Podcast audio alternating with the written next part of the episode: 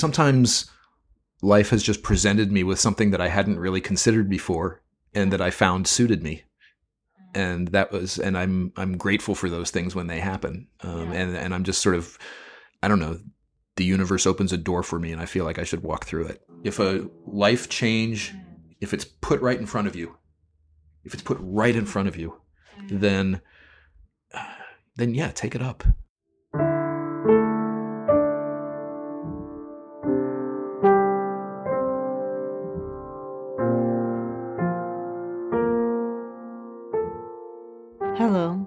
Eden, and this is Keep the Mess Messy Conversations with Messy People, where we have conversations about how we relate to our bodies and go down whatever rabbit holes we find. I started this podcast because I'm a bit obsessed with this topic. I struggle with embodiment myself and wanted to learn about how other people live in and out of their bodies. I figured if I'm interested in these things, chances are that there are others who are also interested. So, welcome, fellow obsessives. In this episode, I speak with my friend Erik. Before I talk about this episode, I have a couple of things to say. One is that I want to again promote my friend Misha's podcast called The Models We Live By, which is about how our mental models of the world affect our choices and actions. I've listened to every episode and have both learned and had fun in the process. Misha is also the new co executive director of Transmission Ministry Collective, an organization that supports transgender and gender expansive Christians. I'm not sponsored by either the podcast or the organization, but I do support both of them. I also wanted to say that the next episode slot in two weeks will be Thanksgiving, and so I will not be releasing an episode then. But don't worry, there will be a new episode in the two weeks after. Alright, back to the episode. It was so lovely to talk to Erik. I have never had a one on one conversation with him before, and I'm so glad to know him better now. In this episode, Erik talks about exercise, aging, his complicated relationship with masculinity, as well as his strong belief in growth and change. Content warnings for talk about bullying. And lastly, I want to remind people that just because I have someone on this podcast doesn't mean I agree with them on all matters, or even many. These episodes are not about facts or saying things perfectly. They are people's stories, their experiences, their processing. Connecting and communicating with ourselves and each other is a messy affair, so I ask for a listening ear and some grace. All right, here is my interview with Erik.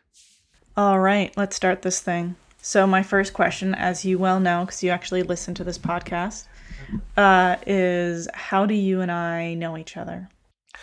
Well, from church, I guess, is the shortest answer. More specifically, my wife introduced us, I guess, um, mm. at some point. Uh, this was this was probably a couple of years ago now.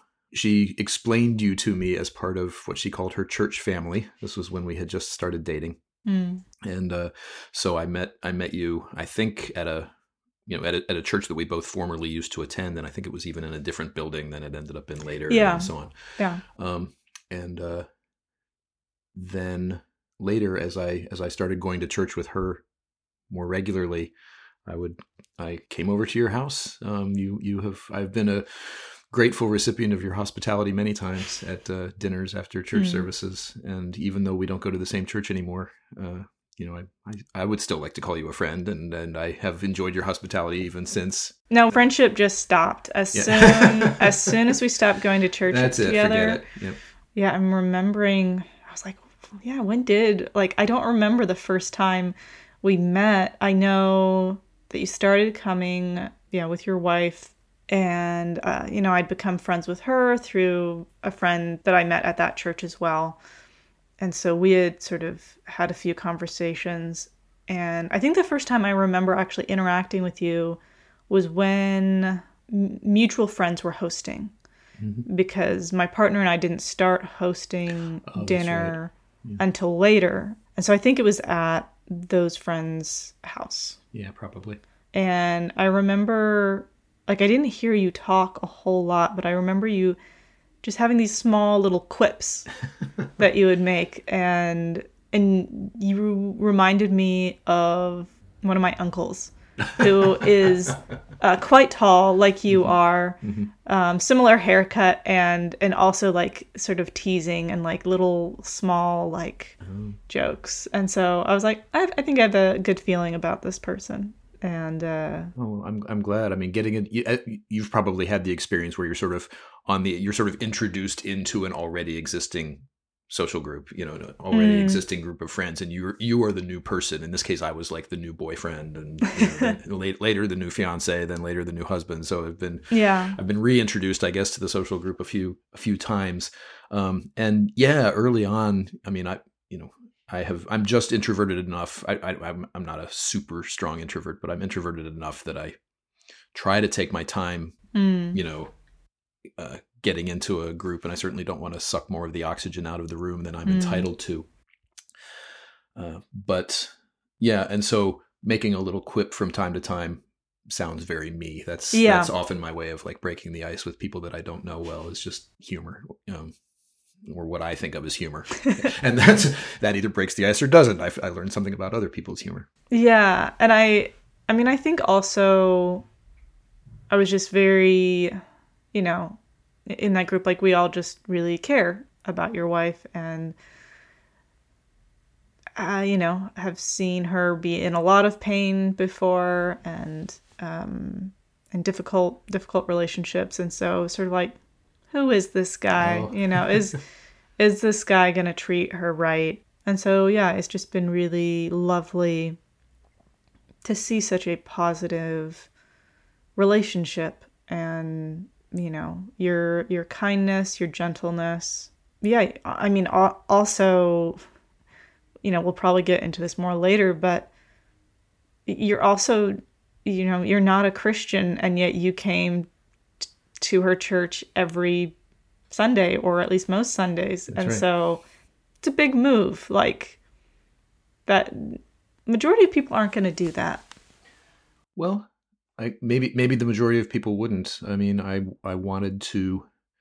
Well, for one thing, uh, you know, you you mentioned the sort of the community sort of caring caring about her, and that's that's been very clear from right at the beginning. And she's referred to them referred to this group, including you, as her church family um, mm-hmm. um, more than once. Uh, and you know that's that's not a small thing. That's important, and not everybody finds that. Mm-hmm. Even people even people who go to church very regularly, you know, they don't necessarily I think find find family there. Yeah. Uh, maybe it happens. Uh, I hope it happens more often than I see it. Um, but uh, yeah, when we when we got together, you know, I I agreed that uh, you know that I would that I would go to church with her.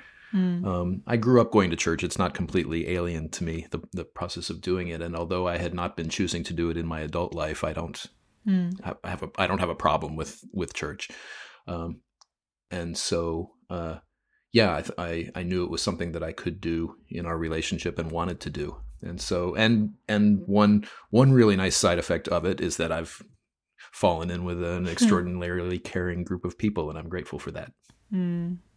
Yeah, because even as you were saying, like, oh yeah, we know each other through church, I was just thinking, what a weird, like, what a weird way for us to know each other. It's uh, I, pe- people in other parts of my life might hear me say that and be a little surprised. I mean, not that mm-hmm. I was outspokenly anti-church or anything, but I have, you know, I have, you know, I haven't really until until recently, I haven't gone to church in my adult life, and mm-hmm. so, um, to, uh, even though I even though I sing with people, you know, we'll, we'll talk about singing later too. I'm sure. Yeah. Well, I, I, sing with people who are very devout. I sing with people who are very not devout.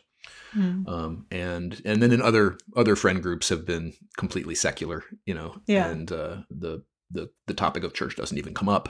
Um, and so I think maybe some of them would be surprised to yeah to hear me say that, but uh, you know, um, life is something that changes, and so mm. this is a this is a change that I am well i'm certainly embracing the life that i have now but in terms of church specifically it's something i'm i'm observing it you know i'm observing yeah. i'm observing myself in it yeah and uh, i'm interested to see where it goes mm. but but uh but yes that's that is how we know each other and yeah it's been it's been a it's been an interesting time of change mm-hmm. just in that just in that short time yeah uh because i was just thinking uh, mul- multiple like important things happened to you I'll get into that later, but like, and and also we met during the pandemic, of course. Yes.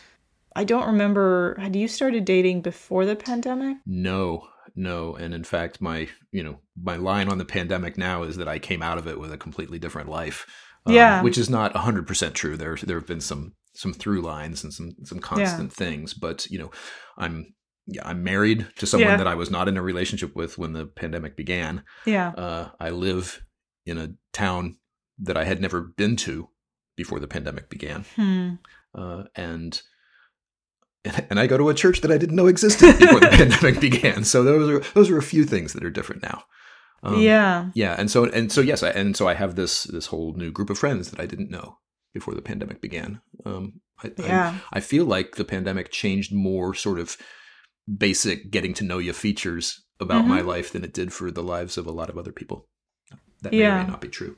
Yeah, I you know, because I, I, in different ways, but like similar to you, of mm, my life changed quite a bit during the pandemic. Of Did course, it? like, well, I, I came out as trans during the pandemic. Oh, that was something that I was just starting to think about more seriously, r- like right before the pandemic hit. I, I've said this in some other podcast episodes, but I had bought a binder it had arrived.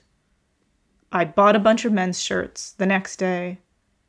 And then, like four days afterward, is when the pandemic hit. Oh boy. And so it was it was at like this really important point and like I was just starting to like make a community and unlike a lot of other people during the pandemic is when I made a really good community of people. So I think you and I have come out of the pandemic with more people in our lives, mm-hmm. um, as opposed to a lot of people who just completely lost community or community at least changed drastically and were quite alone, especially people who were, were single and lived alone, which mm-hmm. at the beginning of the pandemic you were. I was. Yeah. Yeah. Yeah. Uh, and I don't I don't know when we mark the ending of the pandemic, but I had a similar experience to yours, where well, in this case, you know, yeah, uh, you know, had had not yet started dating uh, my wife, and we knew each other, but not well. Yeah. And uh, we were at an event together, um, a singing event, mm. and you know, we just chatted a little bit, and, and, I sort of filed in the back of my mind, you know, it's like, oh, well, I have I have this other event to go to next week, but when I get back, it was out of state. And uh, when I when I get back, you know, I'm gonna I'm gonna ask her out. you know, and uh, I went to the event out of state. I came back, and like two days later, we all went home. We all closed in, and yeah. I'm like, oh well, so much for that idea. Um, hmm. And uh, I just kind of filed it away with all the other things I couldn't do anymore.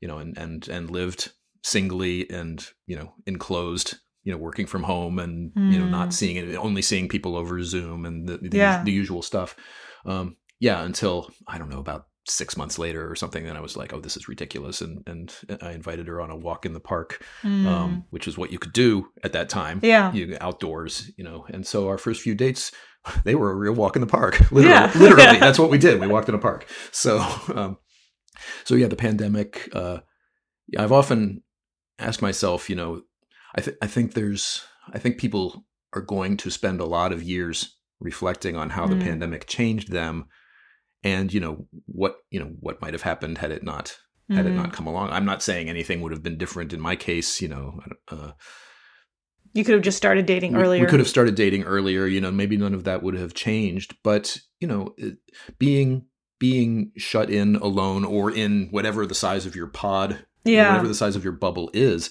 being shut in like that can't help but change you and i and i'm mm-hmm. and you know when you're when you're sort of struggling to get through it you don't necessarily have that space to back off and say okay what's what's happening to me what's different now mm. and i'm not sure i have that answer for myself and i and yeah. i think that there's there's maybe maybe there's going to be like a whole generation or two of people who kind of have to mm. or don't have to but may choose to reflect later on like oh how did how did that you know did my mm. life sort of take a before pandemic after pandemic kind of direction yeah. or or did i sort of emerge kind of the same as the way i went in? And i think in my case you know it, it you know there's definitely a before pandemic and after pandemic. Yeah. That's assuming the pandemic is over. Let's just assume that for the sake of our own sanity that mm. that the that the worst is over. I um, think the the initial response is over. That that certainly seems to be true. Even if we need yeah. that kind of response again we probably won't do it as a as a society. Yeah, I mean, I think I, I am very curious. What what would have life been like without the pandemic? And of course, you know, there were a lot of deaths and a lot of mental health crises um, that have happened because of the lockdown and children not getting socialized and, you know, other groups also not getting socialized. But yeah, it's just, it is this bizarre, fascinating experience that we had where for a certain period of time, everyone was just locked down mm-hmm. in some sort of fashion. So, yeah. Yeah, you know, I hadn't even thought about the fact that you guys weren't dating at the start of it. We weren't know? interacting that regularly. We were just we would just see each other occasionally at at group things, and uh, yeah, it took. Um, well, yeah, it took uh, took a few walks in the park to to yeah. get to know each other directly, but here we are. Mm. Well, yeah. Now I'll get to my second question, which is, how would you introduce yourself? What do you think is important for other people to know about you? yeah, what do you think is important to say? Well, uh, I, I, sort of thought about this question ahead of time and didn't really come to a good answer uh, because I realized I don't have like a standard way of introducing myself, and I don't have like a list of things that I that I mm. tell people about myself. And uh, but I think that relates to something that I wanted to say mm-hmm. that I mm-hmm. thought would be germane for this conversation. Um, anyway, I'll, I'll, I'll start though with with some easy stuff. Uh, my name is Erik. Um, I'm 56 years old, and I I work in. I have spent my adult life working in various nonprofit environments. Mm. Um, I've been uh, for the last twenty or some twenty or so years. I've been working in uh, the field of medical research. Uh, I'm not a researcher myself. I do IT for them, um, mm. but I've been around uh, medical research and specifically vaccine research um, which is kind of relevant. Which yeah. which is kind of relevant, yes. Um, anyway, during that time, I've been working with yeah vac- vaccine researchers and clinical trialists and so on. So that's my that's my job. Mm-hmm. And uh, my main hobby is uh, sacred harp singing, also known as shape note singing, which I think we mentioned mm-hmm. uh, before. Uh, which is a it's an old it's a it's a form of community singing, no auditions, no performances. Um, it's uh, the the music is comes from a sort of a hymn tradition, and so we have a we have a book called the Sacred Harp. We sing a cappella four part harmony out of just for mm. just for each other, no audiences. Um, yeah, it's it's hymn it's hymns. Um, it's it's Christian uh, from a Protestant Christian tradition.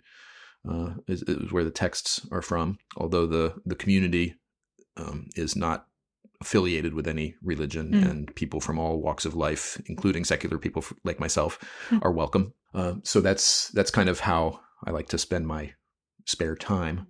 Um, and also a thing I thought might be important to mention for this conversation later, depending on where it goes, is that I, I am sort of uh, in terms of my own person and my own kind of demographics, I'm I'm sort of unmarked in mm. a lot of ways that American culture marks or doesn't mark people. You know, I'm Mm. I'm male, I'm straight, I'm white, I'm cisgender.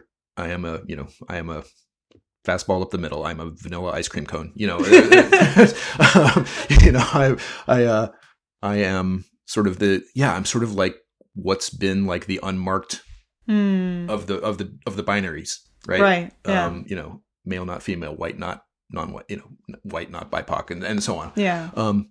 So I I don't know if that will turn out to be relevant in our conversation mm. or not. Mm. But I feel like it kind of is because I think that um, uh, a lot of the reflections mm. that I've heard other people make on their own lives and their own experiences, mm. sometimes they're things that for cultural reasons I haven't had much occasion to do. Mm. You know, I've been able to sort of take my take myself for granted in a way. I've, mm. I've, been able, in some ways, there are exceptions, but I've been, there, I've been able to be sort of unreflective about my identity when I mm. choose to. You know, it, yeah, it's it's almost a form of privilege in a way. You know, you you mm. you, you don't have to be in a space of forcefully defining yourself. You know, the, yeah. kind of the world gives you that. Yeah. When you're when you're all of the things that I am or all of the things that I am not. Mm. Um, so uh, anyway, that's something that I thought I would mention for yeah context. I will say, like, as I was, you know, writing down notes and thinking, um, I, you know, I have interviewed uh, a couple of uh, like white cis straight man, and and but I think that I was like, I think Erik is like the mo- like the, the straightest, cissest of like the the the men that I have interviewed. well, okay, uh, so, somebody's got to be in that position. It might as yeah. well be me. No, I mean I, it's not it's not bad at all. Like it's wonderful and beautiful to be whoever you are. But I was just like, yeah, I think I think this is good for, for this podcast. Um, Maybe I bring a fresh perspective to some to some topics. Who knows? Yeah, I you know, and Daniel was was um, someone who you know specifically talked about this quite a bit. Um, but I think there are ways that even though he is not queer or trans, that he, I think he kind of swims in that world a bit more. Um, and I think that a question that I probably will ask a little later is yeah, is about what some of these experiences have been for you over time. Um, maybe experiences that you haven't thought about because it's just like this is what's expected. Yeah. So I'll I'll I'll get in, into that later. Um, but I think that is a beautiful way of sort of noting like oh like this is something I've never I I hadn't really been thinking about until more recent conversations in the you know the media world have been going, um, and with friends as well. But yeah, I think as a as a as a public topic, you know, ra- race and gender certainly have existed in, as public topics as well as in many other aspects of life for yeah. you know, since long before we were born. But um, yeah, I think the the the public discourse now is different from what it was not too long ago, and certainly if you if, if I go back to you know my young adult years and my mm. and my teenage years and my childhood years you know what i remember of, of these yeah. topics you know very different um, mm. very different today i think uh, yeah and so yeah it's i've it's not that i've never had any cause to reflect on my own whiteness straightness or maleness right. but uh, um but with the passage of time uh well i've gotten less defensive about them mm. for one hmm. thing mm. um you know there's room there's room for there's room for everyone. Yeah. Yeah, defensiveness. Defensiveness is something that I've thought about a lot in the last couple of years because um, it, it comes from a place of insecurity. Sure. And maybe I don't like the way that this word can be overused, but like fragility or like sort of, um, yeah. And I think something that's been incredibly helpful for me is recognizing, oh, I have insecurities, or this is a thing I feel insecure about. That's okay. I, am mm-hmm. allowed to feel insecure and and move on. Yeah, that, that's a tough place for a lot of people to get to, and I think you know some of the backlash against you know the, the concept of white fragility, for example. Or, mm. You know, I'm not I'm not very familiar with Robin DiAngelo's work. I've only you know seen yeah. you know, read articles about it and heard people talk. I went to a workplace presentation. She yeah. wasn't she wasn't there, but but her her work was kind of a topic of discussion. So I have I have some familiarity, but what I mainly remember is when I first heard the term white fragility, mm. and this would you know this would have been what just within the last five years mm. or hmm. maybe a little more. Yeah. Um, when I first heard the term white fragility, my first thought was, well, of course. Mm. You know, it, just seemed like well, of, of course, there, of course, white fragility is a concept. Of course, white people have that kind of insecurity about their position, or this kind of maybe buried or semi-buried knowledge of you know like what put us in this position and mm. how ultimately untenable it is and you know mm. how much of that do i take personally and how much of that do i mm. need to defend and and uh, you know and then you, you multiply that by the by the sheer number of white people that there are and and you know it can it can really hmm. turn into a into a a fraught situation uh, but yeah i've i was i was not a person who sort of resisted the term when i first heard it when i first heard it it struck me as completely obvious Hmm. And I was hmm. more surprised to, well, maybe not surprised, but more, um, it took me a while to realize, oh, wait, people are going to react, you know, people are going to react negatively or hmm. out of a place of defensiveness to this, which, while understandable, was not my first Interesting. response. Yeah. Yeah, I think, you know, when when I was recognizing or, or you know, is something I obviously I'm um, not done with recognizing when I was first like okay, like I feel insecurity about this. It wasn't about any sort of sense of, of privilege, you know, though I do have that as well. Um, but of just, I actually think it was relating to this podcast. I had done an interview that was, had done something that I wasn't super proud of, or, you know, and afterwards I was just obsessed with thinking about it and realizing over time, oh, I feel really insecure about my ability to do this. I, I'm allowed to feel insecure about that and and also I'm new at this and I haven't done this before and this is how we learn and that's okay. But not shaming myself for feeling insecure and defensive, which I think is uh, the first thing that you do of like when people hear like oh you're being defensive then people are like i'm not being defensive you know? You get defensive about it. Yeah and because you feel you sh- you feel shamed in it. And like if i am defensive then i'm worthy of shame I hope this isn't self flattery when I say this, but I think we I think this is something we share. We're realizing that the you know one step towards wisdom mm. is is understanding that you know you don't have to be mm. ashamed and you can be you can do something badly at the beginning, you know, and all the, all these yeah. all these things that like that I might have. This is a bigger topic, but all these things, you know, all, all those sort of like maybe shame inducing mistakes that would have mm. just tensed me right up when I was younger. Yeah. Um, they still might have that effect in yeah. the immediate second. But with greater perspective, I, I, I now say, you know, oh yes, it's you know, I, I don't need to be ashamed of that, or I'm doing, mm. you know, hmm. I'm, this is a this is a process, or this you know this yeah. this unfolds in time, and I don't need to let it define me or let it hold mm. me back. Um, and mm. it's, I mean, I, I, think I just expressed it in a very cliched way, but it's a it's a hmm. it's a it's a form of wisdom. Hmm. Yeah, I mean, it means that you know growth is possible. If growth was not possible it would indeed be the end of the world like to to make mistakes and do things poorly because then it's like oh well then i never will do them well. Um, but growth is possible. Growth is possible and one of the things i'm grateful for now that i'm a little bit older which i think is a theme of Hmm. Uh, a theme of mine lately.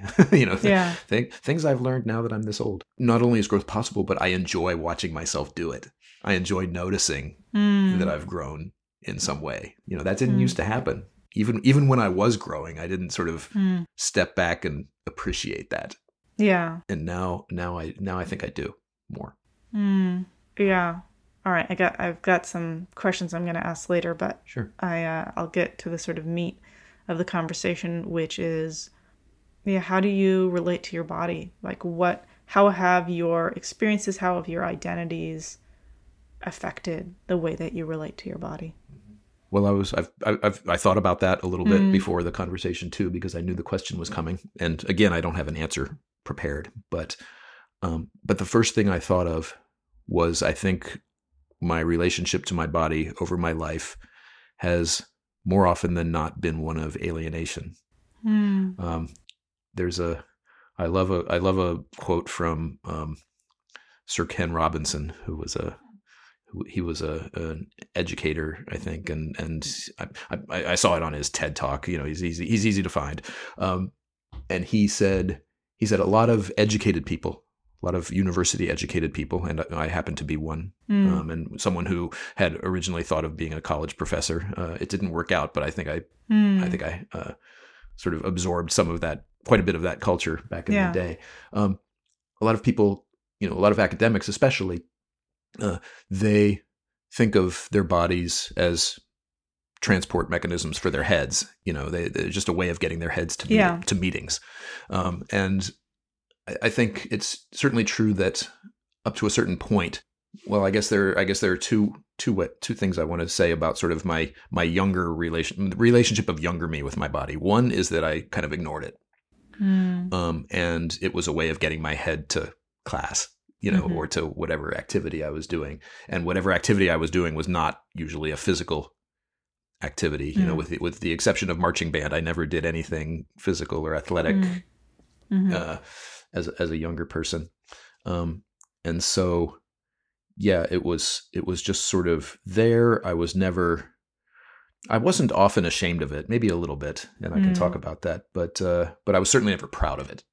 It was just mm. you know it was just at best it was a neutral fact that I had this body mm. that I'm in. And so, yeah, my relationship with it was just you mind your own business and I'll mind mm. my own business and we don't have to we don't have to speak to each other. Um, mm. I think that was that was certainly and and that probably that probably was true most of the time, probably until I was in my 40s. Um, now, at the same time, you know, my relationship with my body, there were there were there there was some, you know, I was I was a late bloomer, you know, mm. slow to develop. My voice changed when I was 15. Um, what is? I actually don't know what the the normal range for that is. Um, well, based on observations of my classmates younger than that. Uh, okay. okay. um, you, you know, junior high, I think it starts for a lot of middle school. I think it starts for a lot of people, and then maybe early high school. I was in tenth grade. It seemed late. Yeah. Uh, I think I was behind. I think I was behind a lot of the other boys. Um, you know, I, I, I didn't have my growth spurt until you know senior year or something like it. You, you know, made it, up for lost. It took me a while to catch up. Yeah, I'm. I, you know, I'm. I'm now. I'm satisfied with the height I have and so on. Um, but as a late bloomer, you know, I was, you know, and I and I was unathletic as a mm. kid, or and or the narrative about me was that I was unathletic. And once you adopt mm, that, then yeah. you don't then you don't try to go out for the sports teams, you know, and yeah. and so on, which was okay. You know, I don't I don't regret not having mm-hmm. played sports, but at the same time, you know, there was this sort of I think unnecessary narrative sort of put on top of that that like, oh, yeah. you know, Erik's not good at this stuff. Um, but it was also true, you know, uh, my memories of being a very young boy include like I I didn't really love to run around. You know how you know how young young boys, you know, mm. preschoolers, you know, young young grade schoolers, you know how the, you know, the boys especially have this reputation of just they're just complete balls of energy. You know, they're Calvin, right? They just they're just chaos agents who are just running around all the time. They're bouncing off the walls. They're destroying everything. Mm. You know, they're mm. leaving a trail of, you know, a trail of chaos in their wake. Mm. Um, and and they're just and they just don't slow down and they, and you mm. uh, and and that was never me. That was mm. never me. I I was happy to slow down. I was happy to sit with a book. You know, mm-hmm. not all the time, but I was happy. But but you know, playing outdoors with my friends, you know, and you know, running around and everything. Like it took a lot out of me. You know, it was like I noticed I noticed myself getting tired. I'm like, are we done with this yet?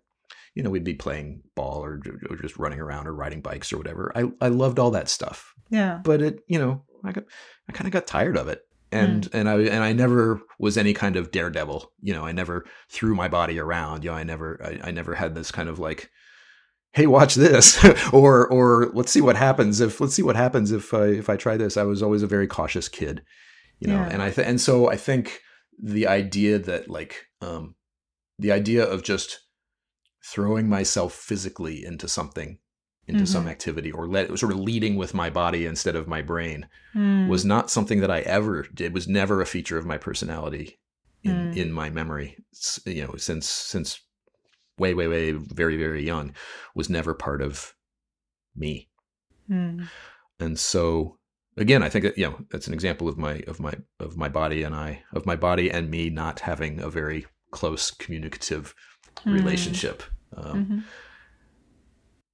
so I think that's I think that's the start of my answer to that question. Um, mm. Is that and that and that that sort of non-relationship, as I think of it. You know, again, there there were some exceptions. You know, marching band being the one that yeah. that came to mind first. Um, and you know i you know like I, I loved to go swimming for example with my friends when i was mm. a teenager and so that was you know very physical thing and that didn't really tire me you know i was i was mm. all up for that so there are some exceptions but my but my story by then was already set as someone who was not a very physical right. or agile or athletic person and that lasted until i was probably until yeah i'd say until my early 40s hmm yeah i just i was noticing the words like alienation and feeling different from other boys. Mm-hmm. And and I, I also just love the way that you say this was the narrative that I lived in. And and I I feel like that's such a thing because I similar to you, you know, I, I grew up in a very my, my family's like a very book loving family and not big into to sports or anything like that. And so, like, I think just the narrative of all of us kids was that we are not athletic. You know, we don't do the sports, we don't know anything about sports. Um, I mean, I think my dad actually tried to make me a fairly well-rounded person. So I I did learn several things, which I remember asking him like, "You didn't even like do, really do these things," and uh, and he's like, "Yeah, I just wanted you to be like well-rounded," which I respect. But like overall, the narrative was, you know, our family, we we are we are cerebral, we are not physical, and yet now I think you know, I go to boxing and I go to the gym and like I walk regularly and uh, eventually I'll start biking again. Like there are things that I do. Like I'm not completely unathletic, but there is this narrative that I did grow up with. Like that's just what we told ourselves. And I still hold that sort of narrative of like, you know, when people talk about sports of like, I don't know what that is, you know? And that which I think is a different thing maybe to be um, big into sports versus being athletic. Very much so. I, I was big into sports and, and mm. still am. I, there, there's still sports I enjoy watching, and I, I got into very watching, uh, you know, baseball and football yeah. uh, on TV, you know, and I was a big NFL fan, you know, from yeah. from from a young age, and and so yeah, watching sports is something that I've uh, you know sort of off and on in adulthood, but but lately I've watched, yeah. I, have started watching them more um, just in the last few years uh, mm. than I used to. Um, and but yes, the uh, cerebral and not cerebral and not physical, I think describes my family fairly well. Also, mm. uh, and and yeah, but you know, I had acti- you know, I, I was you know, I played YMCA soccer and basketball, and you know, you know, I tried all those things. Um, I just wasn't very good at them. I, I didn't hate them.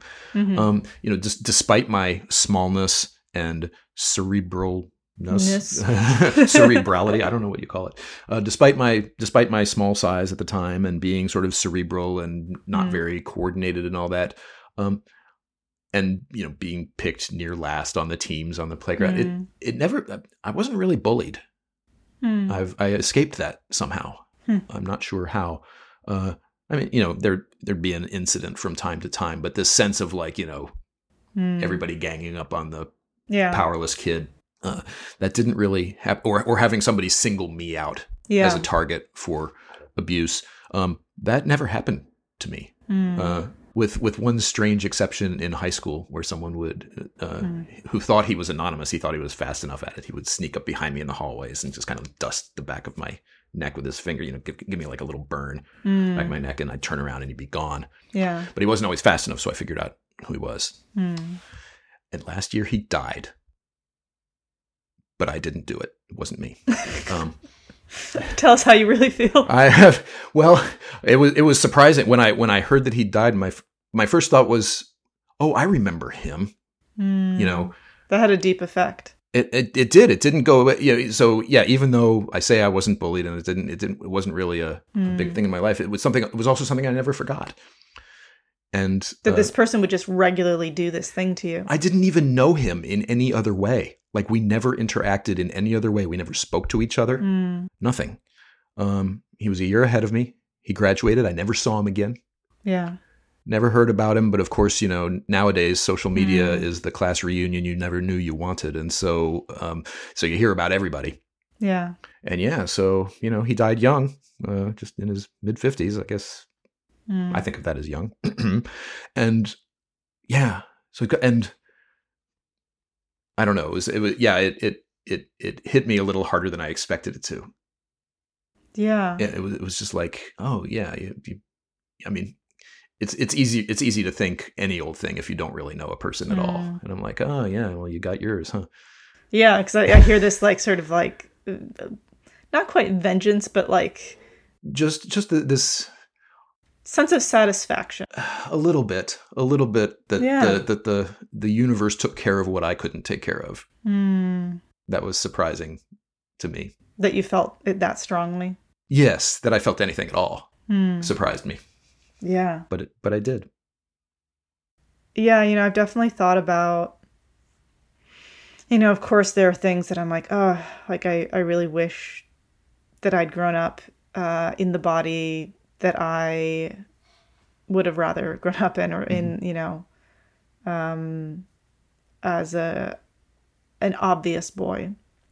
But there are things that I am not sad that I missed, and you know, because my my my dad and my brother both experienced bullying mm. I actually don't know to what extent, but I know that they both did.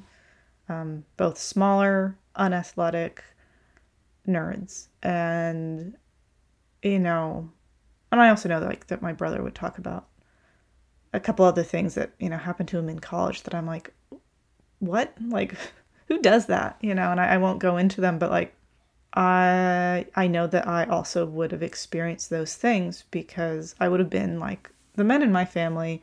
I am like the men in my family. I mean, even if I was born a boy, I'd still be rather short and scrawny and you know, like and I certainly would have been uh, bullied and been perceived as I don't know if the words gay were ever used for my family members, but I think that was in the air of like, you're smaller, you're into theater, you're a nerd. Like, yeah, so there are things that I don't regret.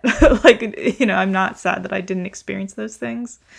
Um, but yeah, I know actually before we started talking, I was thinking about this, and now, especially with what you're bringing up, I wanted to ask yeah, what has your experience been over time like with the idea of being a boy, being a man, masculinity? Yeah. Well, I think uh I think I had a I mean, even even though I have never questioned my gender mm-hmm. or my sexual orientation, I have mm. always felt completely comfortable in in mm. what I perceive as the hand I was dealt. Mm. Um, even though I've never questioned that, I think I've always had a sort of uh, ambiguous relationship with masculinity. Mm. Um, not not in the sense of not really in the sense of my body. I don't hmm. think, but in the sense in masculinity as the cultural construct that it is, hmm. you know. And I uh, grew up in an area of the country where you know outs- outside of a small town mm. uh, hardly exclusive to being outside of small towns but that's where i happened to be as a as a child mm. um, where you know some of the tokens of what we sometimes today call toxic masculinity mm. uh, were present both both visibly you know the I, you know, I mean, just mm. think of the stereotypes. You know, the big the big pickup trucks and the mm. and the mm-hmm. and the metal shirts and the mullets and the trucker hats and all the you know all, yeah. all, all, that which was just not my my thing or my family's thing yeah uh, so and and then also some of the some of this you know uh kind of some hair trigger defensiveness you know mm. willingness to fight i was not a fighter yeah you know that um the, the things that are thought of as sort of sort of almost public, almost harmless in a way. Toxic masculinity, you know, uh, uh, toxic masculinity maybe isn't quite the right term mm. for it. I'm I'm I'm not currently talking about you know things like domestic abuse or the things that really right. are toxic masculinity. I'm talking more about sort of outward tokens and presentation. Mm. Um, and toxic masculinity is a useful term that I was grateful to learn because I was able to retire the private mental term that I had always used for it, which was bullshit machismo.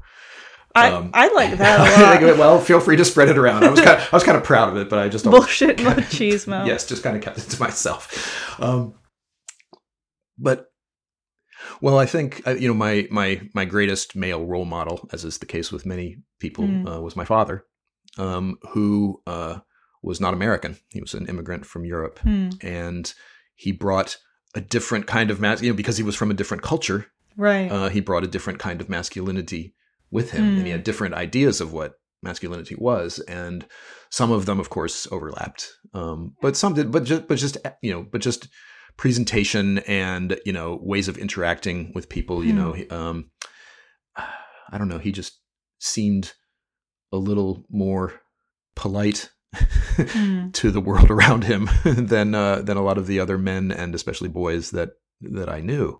Mm. You know, and um, and he you know he he he taught me to value many of the cultural things that in the world I lived in sort of marked you as a as a bit of a snob you know i learned to appreciate you know european classical music and and mm. languages and and uh, and books and and you know various other things mm-hmm. that were not maybe were not maybe the center of the lives of the boys and men around me. Mm. Uh, conversely, you know, uh, and this was unusual for where I was living. I didn't, you know, I didn't learn to hunt. I didn't learn to fish. I didn't, you know, Mm. didn't do any, didn't do any of those sort of things that it seemed, you know, fathers always taught their sons. You know, they taught them how to, Mm. taught them how to hunt, taught them how to fish, taught them how to hit a curveball. You Mm. know, my dad couldn't do any of those things. Mhm. didn't do any of those things. wasn't interested in them, Yeah. and uh, I inherited that disinterest.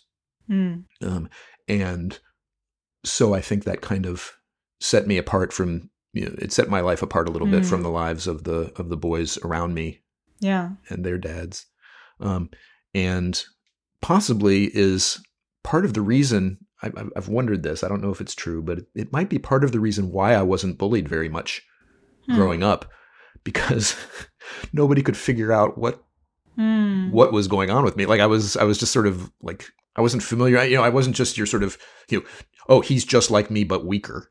Mm. It wasn't like that. It was more like there's just something different going on with him. You know, Mm. and and um, yeah, I, I think so. I was I was unusual. I f- I feel I felt unusual. I felt different.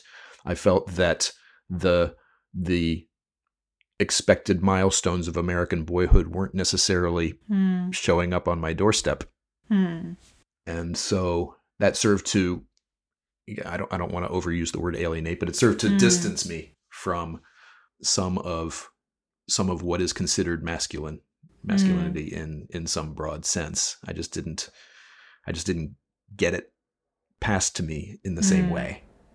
Yeah, I just have noticed like the way that you talk about other boys and masculinity of sort of destruction and um, And physical activity, you know. physical activity, destruction, uh, bullying, bullshit, machismo, like all this stuff. And I, I'm sort of curious.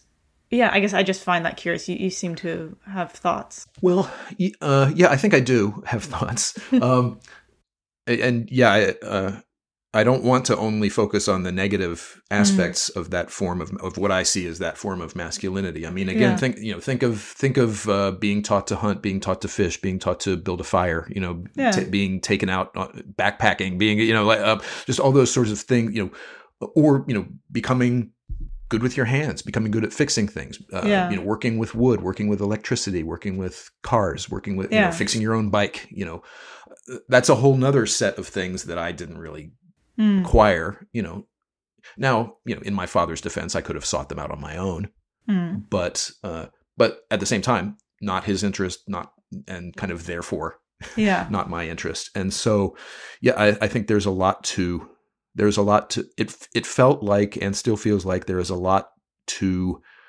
masculinity, or perhaps American masculinity, or you know, Mm. reduce it down to whatever categories you want. But to a certain, there's a lot to a certain form of masculinity that I feel like a lot that most boys and men around me acquired, and I somehow managed to avoid. Mm. Um, sometimes I wanted to avoid it. Sometimes I regretted missing out on Mm. it. Um, and again, it's not all just from my father being from another place. It was also, you know, tracking in high school. You know, some you know Mm. some kids are on the college prep course. Others learn to fix cars. Well, I always wanted to go to college, and it was expected, and I did it, and I'm glad I did it. Mm. But why can't I fix a car? You know, Mm. or why do those have to be two separate right. classes Why does there have to be a binary there? Why does there have to be a hierarchy there? Hierarchy. and is and are, and is the hierarchy arranged in an optimal way for flourishing in the world not necessarily Hmm. so um so yeah there's a lot to this when i when i sort of think of this large concept of masculinity and how i've grown up in it um it's not all negative it's not all aggression yeah. um it just felt like aggression a lot of the time when I was when I was younger. And again, it didn't it didn't feel like bullying. It didn't feel like I specifically was the target. It was just this undercurrent of aggression everywhere. Mm. Um, and I continued to feel it until until I moved to the Pacific Northwest Yeah. at the age of 29.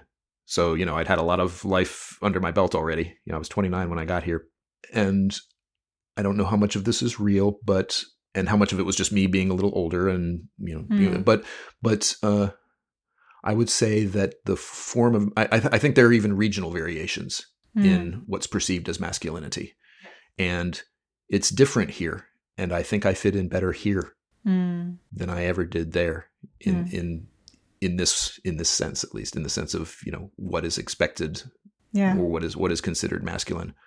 Mm. Um, I, yeah, I think I'm I think I'm better suited to the culture here than I was yeah. where I came from. Yeah, you know, I obviously I have like uh, a lot of curiosity about masculinity and like what does that mean as I sort of navigate this world. of course. Um, and I've talked to some people who are really uh, feel a lot of shame about what like masculinity or like being a man or like those are things that that are toxic or like that I don't like about myself or some some men who are like well I, I thought that I had to be more feminine in order to be good. Um and and sort of struggling with like what what does this mean? And and trying to find ways of of finding refinding masculinity. And it sounds like for you you just didn't fit in that form of masculinity but you were working on finding a different form you know with your father and then also like going to the pacific northwest. Yes, uh, I think that's probably true. I think that I think that uh, coming to the Pacific Northwest, for example, that worked for me. You know, I, I, I st- you know, I'm, I'm still here uh, yeah a number of years later. It, you know, I stayed. Uh, I felt comfortable here, even though I wasn't explicitly looking for somewhere Yeah. where you know masculine, like masculinity, was not what I had Hmm. uppermost in my mind when I decided to move here. But I noticed that difference Yeah. almost right away, and I felt Mm. good about it yeah and so there yeah there must have been some even though i had not quite Hmm. articulated it to myself there was probably some need for my own what, whatever of my own version of masculinity i had cultivated up until that time there was a need for Yeah. it to to be acceptable accepted acceptable. Well yes. What is it that you noticed that was different here that you felt that you fit into better?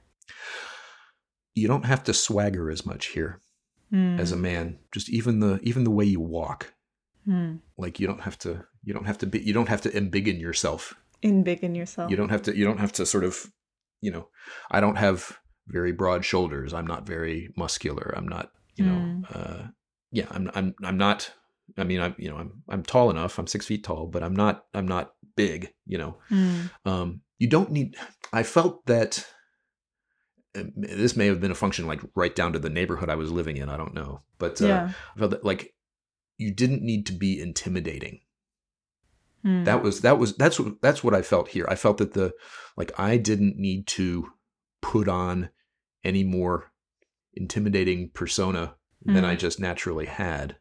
you didn't like need to- perform I didn't- masculinity I didn't need to perform a form of I didn't need to perform a kind of masculinity that I didn't feel at home in myself. Hmm. And where I had lived before, even though that wasn't often uppermost in my mind, it must have been there a little bit because Hmm. when I got here, I noticed that. It's like Hmm. I can walk the way that I walk. You know, I just, um, I mean, your listeners haven't seen me walk probably, Hmm. um, but you know, I, I, you know, I, I occasionally got made fun. You know, the, like the way I walked seemed too feminine to some people, Hmm. um, and you know, there's just the yeah, the posture of my body and the way my arms swing, and so I was, I mean, kind of dumb stuff, really, but but real in a way. You know, like the um, the way you hold your body and the way you move your body in the world has a seems to have a cultural Hmm. um, signifying quality to it Hmm. and it's different here than it is in other parts of the country and it probably and i don't know how many parts of the country i don't know how many divisions Right. there are you know how many like what parts of the country should i go live in next to find Yeah. out what the what the experience is like there um but yeah i i was able to shed a little just a little bit of self-consciousness where i didn't Mm. have to be as aware of that i didn't have to be as Mm. careful to make sure i was walking as in as manly a way as possible or that you know my facial expression was one thing instead of another Mm. thing you know i moved to this neighborhood in this place in the pacific northwest and suddenly felt like i could just be you know be my be myself um, Hmm. more than i had been before i wasn't expecting it, it it's not why i moved Mhm. here but it was just like this pleasant revelation it's like oh I, I i feel i feel better here and the only time that i had really felt that way before that Hmm. uh, was a year i spent living in in a european city Hmm. And so, you know, I think, okay, I learned a lot of my mannerisms from my dad, Right. who was European. You know, I probably just inherited them unconsciously, and then I went and Yeah. went to a European city, and people, you know, people just like until they heard me talk. You know, I wasn't in an English speaking environment, so until they Yeah. heard me talk, they didn't know I was a foreigner necessarily. Right. You know, I, I, you know, I sometimes felt more foreign, you know, Mm. on a street back home than I did on a street in in Paris. You know, Mm. which surprised me. And so, yeah, that was the that was the only which which is why I've sort of come to think that maybe there was something about the Mm. way masculinity was expected to be performed in the region where I grew up Mm. that is different It's different in other places because it felt different in Paris and then it also felt different here. Yeah, it, it's interesting. So I, you know, I grew up in Russia and Ukraine, and Russia and Ukraine are not known for places that are uh, that there is quite a bit of machismo uh, that happens. I've heard. Yeah. However, I will say that there are just different ideas about. Specifically, I'm thinking about how sitting and you know the way that men in America, like there's this. It's not the way that actually happens everywhere, but like there's this idea. Um, women cross their legs how to in, in a narrow sort of Over way the, over the knee over the knee instead of the ankle on the knee, it's the knee on the knee. yeah Yeah. and and men like to have this sort of broader sort of way of doing it. Now, actually, when I interact with with men and women, there's you know there's quite a variety of how people actually do this, or maybe that's just because I'm in the Pacific Northwest. Who knows? But but in Russia and Ukraine, everyone just crosses their knee the way that like in an, in the narrow sense. And part of this is because the idea of like showing your foot to someone in a lot of cultures is not viewed as like what you what you're gonna do, um, but also like the way that jeans and how tight jeans were, and the way that people care about how they look, men included, looks more like what maybe certain Americans would call feminine, mm-hmm. right? And it's not feminine in this culture; it's just the way everybody is. Right. So it's just curious to me the way that different cultures perform these yeah gender expression right I, I didn't feel comfortable crossing my legs at the knee until I was in my 20s. mm, you know, in- uh, certainly out of high school where everybody, you know, all the, you know, it would have to be ankle over knee. And yeah, now it, now it bugs me when people do, like, I don't want somebody showing me the bottom of their foot either. I get it. You know, it may, it may not be a big deal in American culture, but now I notice it. Hmm. Now I notice it. But yeah, I, I hear what you're saying that, that, yeah, the, the, these sort of specificities of gender expression really vary from culture to culture. Although Yeah. the the the sort of result of them might be kind of the same. Like if you're not, you know, if you're a if Mhm. you're a Russian or Ukrainian young man and you're not wearing the right kind of right jeans, you know, you might get looked at sidewise, right? yeah Um, or you know, and then think think back think to pictures you've seen of like you know men in the 18th century when they were when they were you know aristocratic men in the 18th century when they were the peacocks when they were the ones with the big wigs and the and the, the very bright colors yeah you know, and the, the you know they're they're they're they're sort of if they can afford to show their plumage, they Mhm. will. And yeah you know, we don't you know we don't do it that way. You know, um, high you know, men wore high heels before women did in the Mm. West, uh, and and various other you know sorts of things that were male fashion that are now considered marked more feminine. Hmm.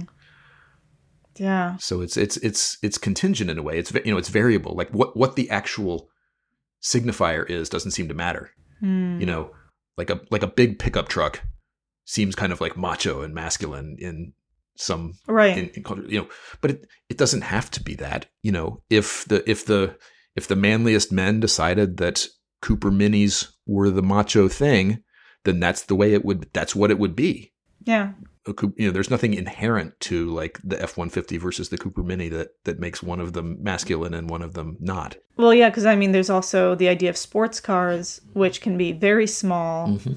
um, are also in some circles viewed as very masculine cars. So it's like it's it's not always about size. It's you know. no. Sometimes it's how you drive. Sometimes it's how you drive. Oh yeah this is it's really really interesting. And uh, i noticed that earlier you said that the way that you perceived your own sort of athletic nature changed when you turned 40 or in your mm-hmm. 40s? I can date it almost with precision. Um, hmm.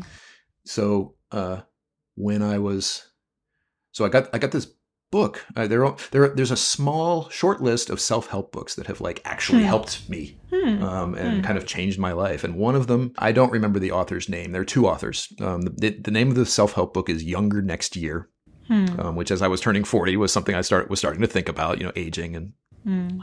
It was called Younger Next Year, and uh, and I remember reading. I took it with me on a trip where I was I spent a, a, long weekend in a yurt in British Columbia, hmm. and that's the that's the book I took with me to read, and I read Younger next year, and it was uh, it was it was the weekend of my forty first birthday. I was turning hmm. forty one, and that book um, talked about you know it was really like okay you're a guy and it was it was definitely aimed at it was explicitly aimed at men mm-hmm. uh, and it's like okay you you're an old you know you're an older guy now and like here's how to you know like, like here's how to be an older guy you know mm. um and i mean its advice its advice was pretty basic very very good advice i thought there were th- uh, three pieces of advice um and I'll I'll I'll save the the one that got me for last. Mm. But the one of the pieces of advice was you know quit eating quit eating crap. You know eat, eat better, eat eat more green vegetables and you know yeah. less carbs, that sort of thing. Um, one was have relationships. You know mm. don't don't be a lone wolf. You know have mm. relationships mm. in your life. You know be, with people. Um, and the one, this was actually the first bit of advice, uh, was strenuous exercise six days a week for the rest of your life. Hmm. And that just like hit me hmm. really hard, partly because I had not, you know, I, I you know, I, I mean, you know, I've, I've always taken, I've always walked. I've always been a walker. I've, you know, I've done some hiking. You know, it's not like I, yeah. it's not like I'd never exercised, you know, before, but yeah, but I hadn't sort of done it as a thing that I focused on.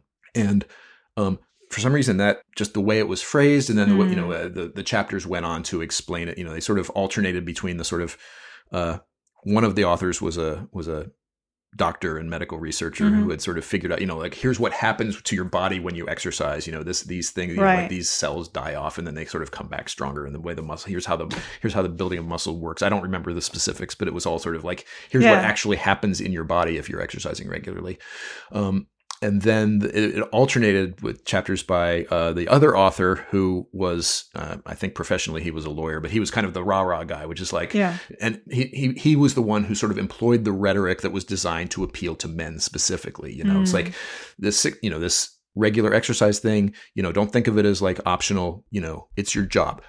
And i remember him saying be a guy be a guy do your job Hmm. And I'll, I'll, you know, in the back of my mind, I'm like, don't women do their jobs too? But, but the, but that, but that rhetoric of like, yeah. this is, you know, part of being a guy, part of being a man is like stepping up to your responsibilities and doing your job. And that's, you know, a relatively healthy thing to encourage people to do. I mean, um, and, and, it's, it's aimed towards men. So th- that's who they're talking to. So right? I was, I was, yeah. I just, it just hit me at a time that I was ready to receive that yeah. message.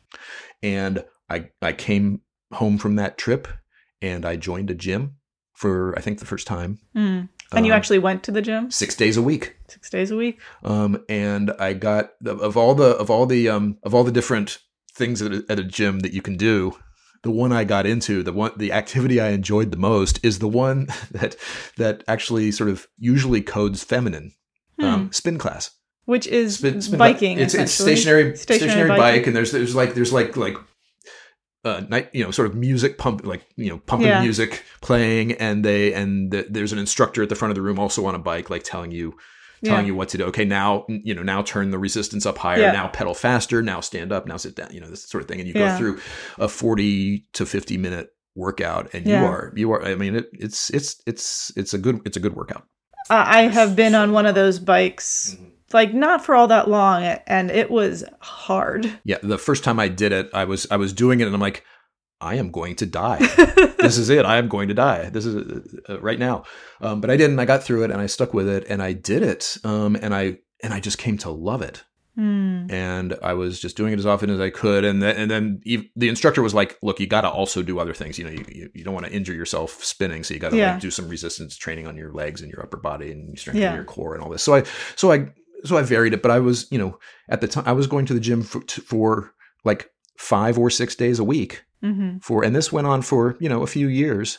Hmm. Um, and I got into the, you know, I was in the, I'd say I was in the best physical condition of my life when I was about 43. Hmm. And yeah, because I was just going and I would go and I would do this uh, you know, first thing in the morning Mhm. because that because Yeah. the motivation wasn't an issue, right? I'd have the clothes laid out from the night Yep, before. exactly. The alarm would go off. I'd slide down the bat pole into my gym clothes, you know, and and I'd and I'd walk out the door towards the gym. The gym was like maybe a ten minute walk away, and I'd walk up towards the gym. And by the time I was awake enough to realize what I had done to Yes. myself, there was no turning back. I was already heading up the stairs to the Yeah. to the gym in the in the building, and so uh, and I would and I would do it. So I I did it whether I was you know in the mood for it or not. I it Yeah. didn't even I didn't didn't even question that, and so that's how I got over the like re- of like I'm too unathletic for this. Yeah. I just that- I, I I set it up. I sort of structured it in a way that I would just do it, you know. And I was Yeah. just and it's like just show up, and even if you do it badly, you're here. yes. Uh, and there's there's a whole theme about doing it badly that I want to talk about later Mm. if, if we have time. But um, but I anyway, so I I did that spin class for you know a number of years, and I had various instructors, but the maybe kind of the watershed moment like i i did it and i was enjoying it and i'm like oh i see why people do this i see why people Mm. exercise I, I i feel better you know all, the, all the stuff all the yeah. benefits that exercise is said to have well it it really has Yep. those benefits and and so and i was doing it like regularly enough that i like i was getting kind of good at it you know i don't know that but it's i mean it's completely non-competitive Mhm. it's just cla- you know that, and nobody's even checking like are you really turning the resistance up on your bike Right. like nobody's looking i mean I, about I, you. I was right. being honest about it but they're like yeah they they do like okay now turn it up to where it feels like you're at 70% and like that's subjective like right. what's yeah. 70% of what i can do i don't i don't know but i, I would get to where it felt that way and then you know Yeah. a couple weeks later you know 70% Yeah. maybe was a little higher than it had been before so i was i was kind of getting better at it and uh and i had this instructor who just it was just really good um probably the best one that i had and he would uh you know he he would do his thing and he'd have us doing these various things and he was one of he he he really led by example because he would ride his bike uphill Mm. to the gym in the morning to teach the spin class so he was already you know he'd already gotten up at four and like ridden you know Yeah. uh, up, up all these hills and everything. And so he was really, and he was a, prof, you know, he was practically a professional. He'd do like the long distance Mm. rides and stuff. Very serious into it. And one day he had us kind of going through the usual routine, and he had been with us for about six months at that point, and he was leaving soon.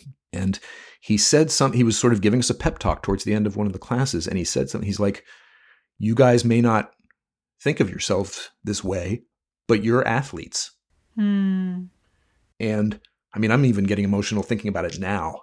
This was Yeah. maybe this was maybe 15 years ago, uh, 13 years ago, something like that. Mm. Um, and uh, yeah, I practically started to cry Mm. uh, on at, on the bike right that moment Mm. because like no one had ever like Mm. I had just assumed like it hadn't even been a verbal th- like assumed gives it too much credit for being known to me. You know, I had like it had never been conceivable that anyone would call me that. You know, and uh and I don't call myself that, and I don't I don't feel like I need to be called that. But boy, Mm. that was uh that was an unexpected turn for my life to take, and it still affects me now. You know Yeah. what that one little thing that one little thing that that person who barely knew me watched what i did and called me an athlete yikes wow Yeah. Yeah. I mean, I could tell on your face. I'm like, oh, like this is yeah this is a big deal for you. it was Yeah. so so since then i mean i was yeah when when when when he called me that i was you know i was maybe 43 I i'd started when i was 41 i'm 56 now. There's been some ups and downs over the years. I have not exercised six days a week you know that entire time. But i still you know i still go to the gym every morning when I can, you know. Um, and it's still so it's something that I hope to keep with some form of I want to keep some form of exercise with me as long as I live, even if it's taking a walk around the neighborhood, as it may be, you know, Yeah. if, you know, a, f- a few decades hence, it may just be, oh, can I still walk around the block? Yeah. I don't, you know, who knows what who knows what my body will or will not be able to do in my later years. Um, but exercise became a conscious explicit thing for me and so my and so my relationship with my body changed because Mm. I started to pay attention to it I started to notice when I felt better and when I didn't feel when when I felt good and when I felt less good was no longer just a mental thing. Mm. You know, I had something else that I could connect it to and anchor it to, and I had ways of affecting how my body felt mm. that I hadn't had or I hadn't seen yeah. that I had before. Mm. Yeah, I just so I'm still on the moment of you having this emotional response. Um, I think it's amazing just the things that people say they have no idea are so meaningful to us. And this was so meaningful for you. It was. It was a kind of it was a it was an answer to a what am I question hmm. that would never have occurred to me hmm. before. You know, I I might be this and I might be that, but an athlete? Hmm. You know.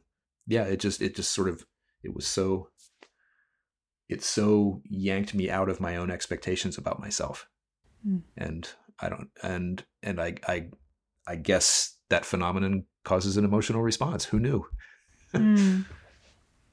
Yeah, because it was it was something that you just never put yourself in that category. Yeah, it, it wasn't as though like it it wasn't it wasn't oh I feel seen.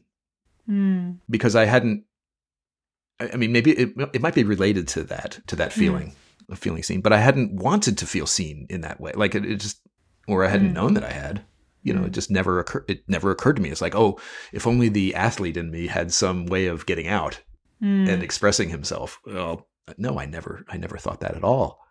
Um, but th- but there it was. Somebody saw me that way, mm. and uh, and I guess I still haven't really like I don't know that I necessarily took that any further into you know incorporating it into my identity or anything like that. Mm. But but uh, you know the story about myself isn't very different than it might have been mm. otherwise. But but um, yeah, it really uh, it opened something up. Yeah. Well, I'm noticing like you know so much of what we've done is is talking about like these intellectual ideas, which I, I you know I love. Um, but here we've come upon a moment where you're not quite sure how to describe like what was going on in that moment and it still affects you and just this feeling that is there that is powerful. Mm-hmm.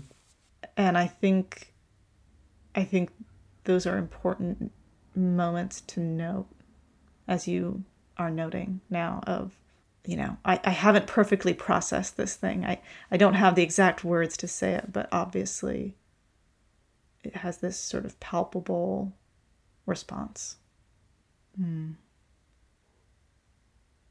So, yeah, I was thinking about this earlier, but you know, as we're talking about as we're talking about, you know, all this this exercise and, you know, feeling you said I think it was like 43 you were like in the best shape of your life and all of this. Since I've known you, you have had two medical problems that have occurred uh, one was that you had a heart attack. That's right. And another one was that you injured one of your legs. I broke my foot. You broke your foot. Yes, and the, um, yeah, those are since I turned fifty. Mm. I have had four events. Mm. Um, those were the two most recent. Yeah. Uh, the first one, I broke my shoulder in a bike accident mm. when I was fifty-one, and then I uh, had my gallbladder out after some severe pain, and mm. you know, uh, yeah, it was it was a it was a pretty appalling gallbladder as it turned out when they took it. The the, mm. the doctor compared it to a sack of quarters, so it was ready to go. Um, and then I had a heart attack, and then uh, I broke my foot. This was like once a this was like one thing a year uh, for four years, and this was after I had you know I spent my, most of my forties being like, okay, I kind of got it together for the first time in my life physically. Yeah. You know, I'm more, you know, I'm, I'm, more, you know, I'm trusting my body more and, and yeah. that sort of thing. And then, and then all those things happened. Um, so my fifties have been, uh, a little humbling, mm. um, from a physical standpoint. Yeah. I mean, just each of those things on their own, like have their own stuff going on. But I, for sure. Yeah. Could you talk more about like how going through those has been for you? Sure. Um, I think, uh, well, the heart attack is probably the most me- meaningful one right. in a way, partly because, you know, people die of heart attacks. Yeah. They don't necessarily die of broken bones. Although, I mean, the bike accident, I mean, you know, could have been worse. It could have could have hit my head or something, and Yeah. you know, people die. People die in all kinds of ways. Um, but a heart attack meant something because uh, because my father had a heart attack in his fifties, and his Mhm. father did too.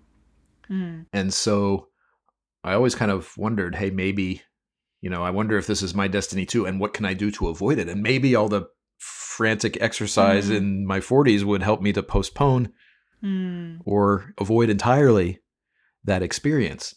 Um, it was not, and that's not why I started exercising. That was Mm. not, I don't exercise, at least I don't think that I exercise out of a fear of death or out of a Mhm. fear of ailment. But I did sort of think, hey, maybe I, maybe I've cheated genetics a little bit here because I felt healthy. But no, I had not cheated genetics. And, uh, I may have, um, I may have been able, I may have been a little more successful in cheating genetics or at least postponing the inevitable had the Mm. pandemic not happened. My gym was closed. I was, Mm. eh, you know, and, Yeah. and like many, you know, like probably a lot of people, I was, you know, consoling my loneliness with, you know, food and drink, you know, and so I wasn't, so my lifestyle got a lot less healthy really Right. fast. And, uh, it was about, we were, we were well over a year into the pandemic when, when Mhm. my heart attack happened. So it revised Mm. um i mean all of those all of those different things the, the two broken bones at different times and the gallbladder out um and the and the heart attack yet they Mm. revised a little bit my maybe maybe my perception of myself um Mm. and and my relationship with my body and certainly uh, after the heart attack, that's what that's what forced me to make the most lifestyle changes, which was you know getting back into exercise as soon as I could. right. You know, once I'd once I'd recovered to a certain point and was able to was able to exercise again, I certainly um and I and the the gyms were open again by then, and Yeah. and of course and of course you know you can always take walks.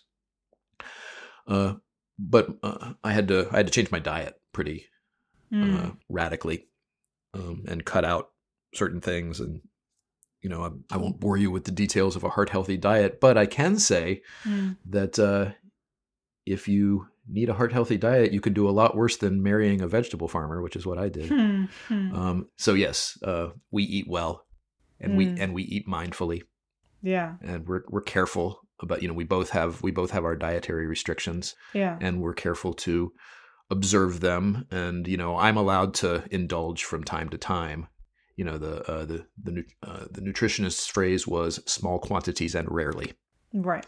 so if i come over to your house for some evening when you're Yeah. throwing a dinner and you're serving you know sausages and sauerkraut Right. for example well sausage isn't really on the approved list but i can have some right. and so I'm I'm I'm I'm still kind of like working on what the right you know like yeah. I catch myself overdoing it a little and I really start feeling it more Yeah. Like uh, not in my I mean I just I just clutched my chest um when I said that but I, I don't really feel it in that sense but I just like oh this I guess I'm more self-conscious I'm more conscious of of the effect that what I eat Mm. has on me you know like like many americans the majority maybe you know i grew up eating just whatever was put in Mhm. front of me or you know and and and loving you know you know wanting to go to mcdonald's and you know wanting to you know just sort of like un, unthinkingly just sort of Mm. Yeah. eating you know uh you know i loved pasta and i loved you know meat and potatoes and just you Mm. know basic things uh in my i did spend 20 years as a vegetarian um, not many people know. What? Not many people I know now know this about me, but from the age of 24 to 44, Huh. I was a vegetarian, and uh, part of the reason I had become a vegetarian in the first place was it, I was in grad school, and I um, part of it was to save a little money Mm. so that I wouldn't go out and just grab fast food or other takeout. Mm. You know that I would I would be more forced to Yeah. prepare something for myself, and I didn't really know how to cook, and I wanted to learn, and that was kind of an excuse to do Hmm. that. And I wanted to be I wanted to just be a little more mindful of what I was eating. Mm. Um, I chose vegetarianism specifically because I was dating a vegetarian at the time and we were cooking Ah. together. And I'm, I'm like, well, I'll just make a virtue out of necessity. You know, I was already eating vegetarian four days, four nights a week anyway. And so Yeah. I'm going to make it seven. So, but my vegetarianism long outlasted that relationship. Mm. Um, and I stuck with it for uh, 20 years. And about 19 and a half years in, I started craving salmon. I started craving seafood, Hmm. which I had, you know, like I moved to the Northwest as a vegetarian. Mm. So, and I came from an area where seafood wasn't very popular. And so, like, I literally had never tasted salmon Wow. in my life. And so, um, but I started thinking, boy, I bet that's good. Everybody seems to love it. And then I, I was planning a trip to Japan. Mm. And I'm like, you know, I don't want to have to go to a place where I don't even speak the language and have to explain to everybody that I'm vegetarian. And would it even be easy to get vegetarian food? Turns out, no. Um, it wasn't easy for me anyway. I, I mean, I didn't need it. I wasn't a vegetarian anymore, but I would look for it and I'd be like, oh, there's nothing, there's nothing on this menu that I would have been able to eat. So, yeah. So a, a few months before I made that trip, I, you know, I hit, I hit the 20 year mark. Yeah. I, I, I stuck it out to the 20 year mark because I knew I would be telling this story for the rest of my life and I wanted it to be a nice round number. And, uh, and my first non vegetarian meal in 20 years was salmon sashimi at Mm. a, at a sushi place not far from here. Wow. Um, and, uh, so I, I just went raw and, um, yeah. And so, so anyway, and so I, then I, so I was back to eating like whatever I wanted. And then, then came the pandemic and I was eating whatever I wanted in much larger quantities Mm. and then came the heart attack and then came the dietary reform and now i'm Yeah. now i now i now i eat more lean proteins and lots of vegetables I was just thinking we had salmon together yes uh, a few weeks ago when I was at your house. yeah So i hope you liked it I did. i i'm, I'm learning to prepare seafood yeah. No, I baby steps I also didn't have a lot of fish until I was older because yeah, fish just wasn't great where I lived most of the time. But I did grow up like whenever I did have fish, it tended to be salmon. Hmm. Um, and I think that usually was in America. But yeah, just sidetrack. I, I did grow up with really good caviar. ah well so I I lived in a place on the Caspian Sea and caviar was something that just people had and it was amazing and I'm I miss it a lot. um yeah.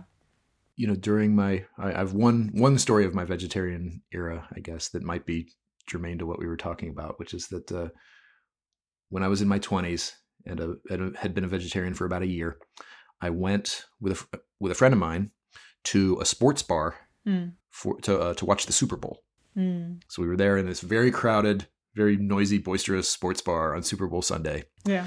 and I'm looking at the menu, you Yeah. know, looking past all the burgers and the, you know, stuff like that. And, and like, what am I going to get?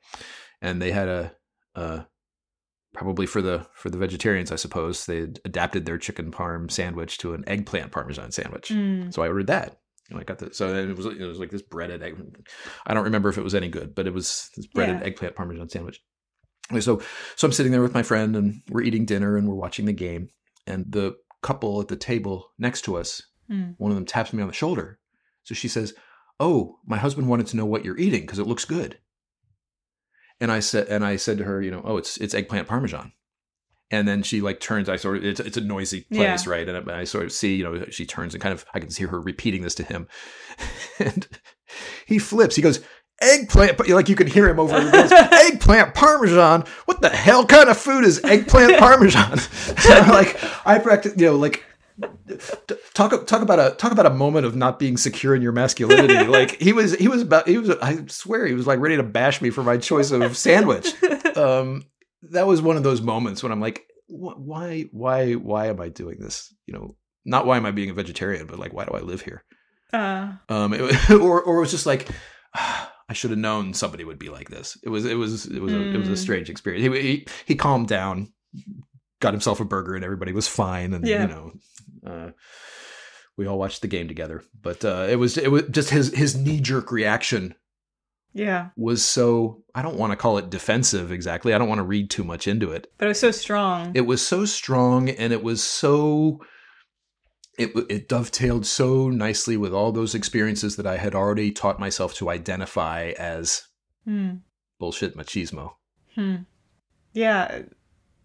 I'm just noticing like you're talking about, you know, when you went to exercise, you chose a spin class, which you noticed realized was like more a lot of women took that and Mhm. like vegetarianism is something that is often associated with women and Yes. yeah, I just find that interesting. Um, yeah, I, I, I have no explanation for that, um, except that Yeah. I, I chose what I liked. Yeah. Well, and I, I notice you're also like very, you're very precise about things and also very like when you do things, you do it. Like this is the thing you're like. And then I became a vegetarian, and then I became a vegetarian for 20 years, you oh. know. um, and and then I started exercising six days a week after reading this book. Like you, mm. you run with the things that you're gonna do. I, I guess that's true. I mean, there there have been enough false starts. You know, I'm not I'm not telling the stories of the things that I started and right. didn't didn't keep up with. Yeah. Um, but sometimes life has just presented me with something that I hadn't really considered before, yeah. and that I found suited me. Mm. And that was, and I'm I'm grateful for those things when they happen. Um, yeah. And and I'm just sort of, I don't know, the universe opens a door for me, and I feel like I should walk through it. Mm. You know, so that's yeah, that's happened a few times, and. uh uh, I've been grateful for it every time. Mm. The opportunities, I think of them as opportunities. Yeah.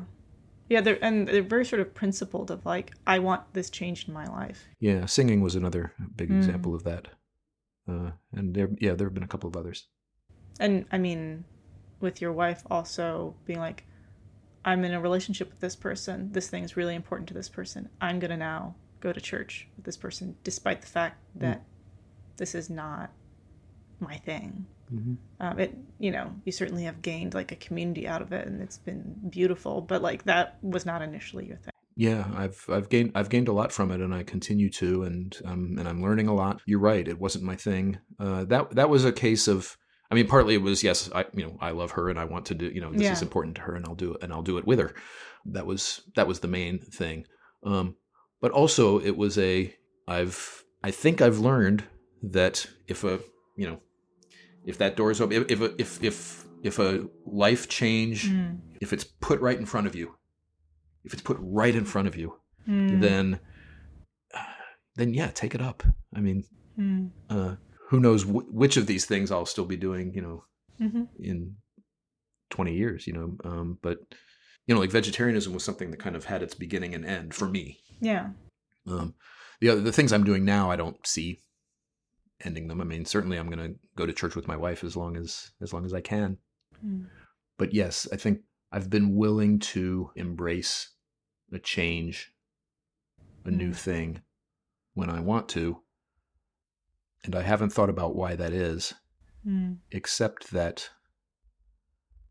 I think maybe some of what I've described as alienation or feeling different, you know, mm. when I was younger, I think that might have that might have oriented me towards like a different idea of difference like like mm. difference is okay mm. you know or change or change is okay or like i don't need to grasp so tightly mm. onto like this this little definition of hmm. what i am or what i do you know hmm. that can that that can and does change and yeah most most changes i've had have been good ones welcome ones mm.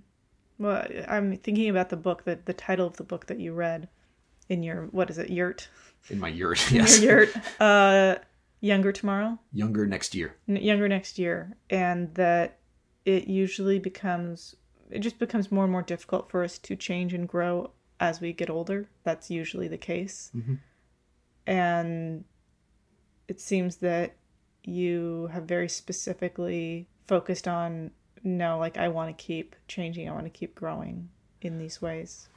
Yes, I think that's true. I think that uh yeah, I probably am I'm I'm reluctant to stop where I am.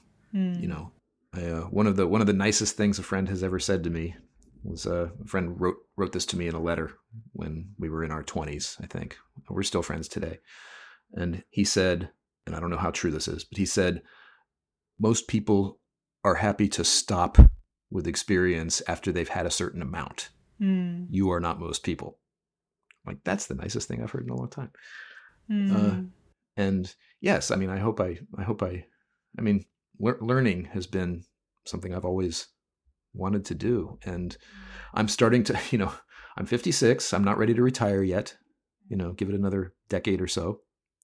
I mean, the sooner the better, maybe. but uh, mm. you know, I'd do it tomorrow if I could afford it but um, I'm not ready to retire yet, but I'm already starting to think ahead of ahead to like mm. things I can do. And I, I don't mean I don't mean things like travel. I th- I think of myself as like you know being one of those you know, like old guys shuffling around the university library, you know, like pulling books off the shelf and studying. You know, um, uh, uh, I mean, who knows what the f- form it will actually take. But Yeah. I expect to be doing something different Mm, and something new mm, when I'm when I'm old. I don't I don't want it to be just a reduction. I mean, there are you know, Hmm. people you know people's people's lives. I think sometimes may get a little smaller, maybe a little physically smaller, depending on what their bodies can do mm, uh, as as they as they age. But uh, yeah, I would like to. I would like to keep finding new things. I would like to- new doors to continue to. I would be grateful if new doors continue to open. Let's put it that way. mm, mhm. Yeah, well, you you've mentioned Sacred Harp a couple of times, and that this was one of those new things that you did that you've kept with. Yeah, could you talk about that? What that experience has been like for you? Sure. Yeah. Oh, well, I, I discovered the Sacred Harp when I was, oh, in my early 30s, I guess. I first heard it on a recording. Mm, Um, I heard the harmonies. Uh, again, this is a four part a cappella kind of thing. And I, I, I had bought this CD of Christmas music, like choir, early American Christmas music sung by a Mm. professional choir.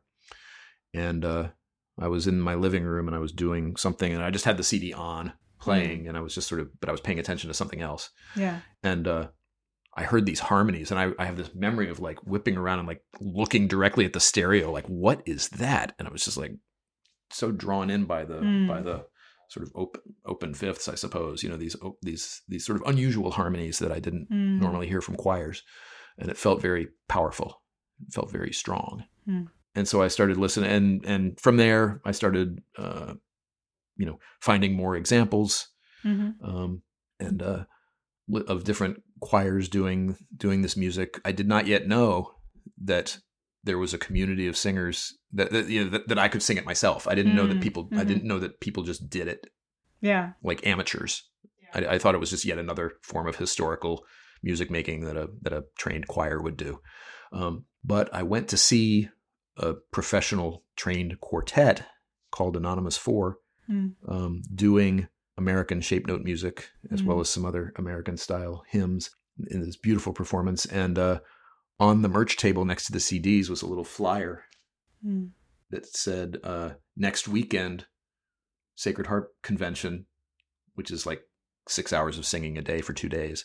Sacred Harp Convention, you know, such and such address, no experience required. Mm. I'm like, well, that's me all over, and I like this music. I'll try singing it. So I so Mhm. I showed up. That was uh, 2004, Hmm. and uh, I sat down in the third row of basses, and uh, never left. Um, I'm st- I'm still doing it today. It's almost been 20 years. It's almost been 20 years, and uh, yes, and it was. Um, I found a community there. Mm. Um, I learned to I learned to sing. You know, I had not been really. You know, I'd, I'd you know played instruments growing up, but I'd never. I'd always wanted to sing harmony, and I never Mm. could. Now, now I can, and I you know I learned it, and I did it, and I I think what I can say about it that I think relates to this conversation. Two things. One is so I was when I when I started singing it myself, I was 36 years old. Mm. Um, so yeah, it's been almost 20 years. And one thing I noticed about it was that it was, I mean, it's sing, singing is a physical activity. You know, it was, Mm. it was, it was something that did maybe, you know, reconcile me with my body a little more Mm. than I had been before. You know, I, um, you know, there, there is, you know, it, it it's, it's work. It's work. It's Mm. physical work. I mean, you're, you're you're sitting down, but the kind of singing we do is done. You know, community singing is done without a lot of careful attention to dynamics. So it's usually just loud. You're singing loud. You're singing accented. You're Yeah. accenting. You're singing loudly. You're singing with energy. Mm. Um, you are singing in a way that relates you to the other people around you who are singing Mm. if you are a devout person, you might be, if you're a devout person who connects with the texts that again Mhm. are from a Protestant Christian tradition, then you might be singing for God or as a form of worship, or that you know Right. that that that may be a very meaningful thing to you. And the texts come to be meaningful. I Mm. can tell you, even to the even to the more secular people who sing. Mm. I think it's something that you know some people avoid singing Sacred Harp because they don't like the Mm. the religious themes of the of the texts, and that's fine. But but those of us who come to it for other reasons, like the harmonies and you know, Mm. um, find ourselves being sort of pulled in by the lyrics anyway. But it, it you you you beat time you beat time with your arm Mm. often, or you can. Um, you you take turns getting up in the middle of the square. You know the the four parts uh, treble, alto, tenor, and bass are all facing inward to Mhm. form a hollow square. And the leader of each song, we just take turns leading songs. The leader gets up in the middle Mhm. and everybody is singing at you and so you you know you get that you get that full throated harmony Mm. right in your ear it's a very visceral and bodily experience and if you do it for five or six hours in a day Mm. these are these are the conventions and all day singings Yeah. there there are also smaller weekly or monthly singings that are like two hours at, Yeah. at a, in a smaller group but the but the sort of big event you know that Yeah. happens in many many cities and towns is is is a one or two day singing with a big potluck supper in the middle Hmm. and uh, you know a few hours of singing before and a few hours of singing after and maybe some singing at a social event in the evening Hmm. you know and you just kind of go on and on and it's it can be exhausting right and you you know just to sing that long to sing that many hours of a day it's it takes some endurance and you are kind of wiped out Hmm. when it's over and it's it's like having exercised Yeah. you know you are you are sort of a little sweaty and you're and you're and you're Yeah. tired and you've got but it's that kind of good tired you know Hmm. so you get that phys- it's a physical experience i mean I, think i think that we don't often think of music Hmm. experiencing music as a physical experience Hmm. and maybe when maybe when you're listening to music it's maybe a little less of a physical experience although i would argue non-zero Hmm. but when you're singing when you're performing when you're doing it it is a physical experience and so that you know I, I had not started on my exercise thing yet but it was kind of Mm. but it, but related because the other the other aspect of it that i think is important to mention is that it's community singing and all voices are welcome which means that if you're bad at it if you can't really sing on key if you have trouble reading music all those kinds of things it's okay. You Hmm. are welcome to come and do what you can do. Hmm. and if you're and and we joke that like you know since it's- since it's loud singing you know if well if you're if you're you know if you can't really sing on key it's okay. We'll sit next to you and drown you out. Um, but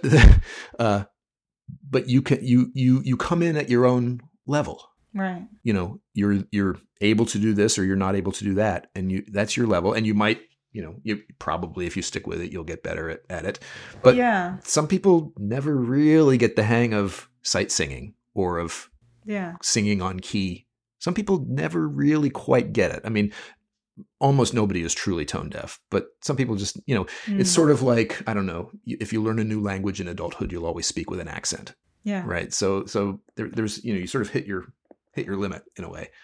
Um, Yeah, it, this was something that I only learned a few years ago that with singing that the majority of people if they sing regularly will get better at it. Um, Mm-hmm. I did I think I used to think that like either you could, I'm, I'm a person who can sing. I'm a I'm a person who cannot can't- sing. Who That's- cannot sing. that's right. Um, and I just hadn't thought about it that way before, but it makes sense. I mean, you know, my family and my partner's family, we both grew up singing. All of us did, and so we we grew up from you know a young age doing this thing as a family.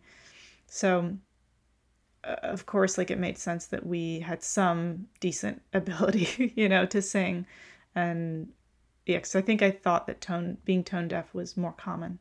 Than it actually is. Yeah, I don't think I think uh yeah, tone tone deafness as a as a physiological phenomenon I think is quite rare. Hmm. Um but but in experience, especially if you've been told especially if you were told at The a young age that you couldn't it. do it, especially if you just accepted that narrative sort of like I'm not an athlete, you know, I can't sing. I mean, I was never told that I couldn't sing. You know, I could always carry a tune hmm and you know and i was good at my instrument lessons and stuff so music Mm. was was a thing that i was always kind of into and liked um, but singing harmony in a group was something i hadn't done before Mm. and uh, oh, i just took i, I, I loved it right away and th- but th- that freedom that this particular kind of singing Mm. you know community singing um, where all voices are welcome you know you can you can come in and be bad at it hmm and then you yeah you you sort of if you if you continue to do it you sort of reach whatever level you're going to reach but it's not about the level that you reach it's about being in community with Mm. people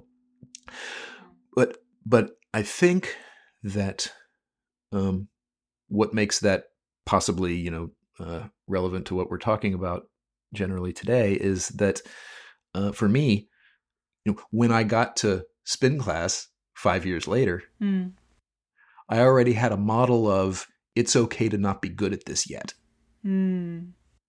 like i had you know my music lesson you know when i was growing up you know piano lessons and that sort of Hmm. thing you know you had to you, you, the idea was to like make the piece be good enough at it get it perfect, make yeah. it worth performing for other people who would listen and yeah. appreciate and kind of evaluate, you know, yeah. how you did. And and you just you you had to be really good at it. And then, you know, I, I don't know, school, you were supposed to get, you know, you're, you're trying for an A.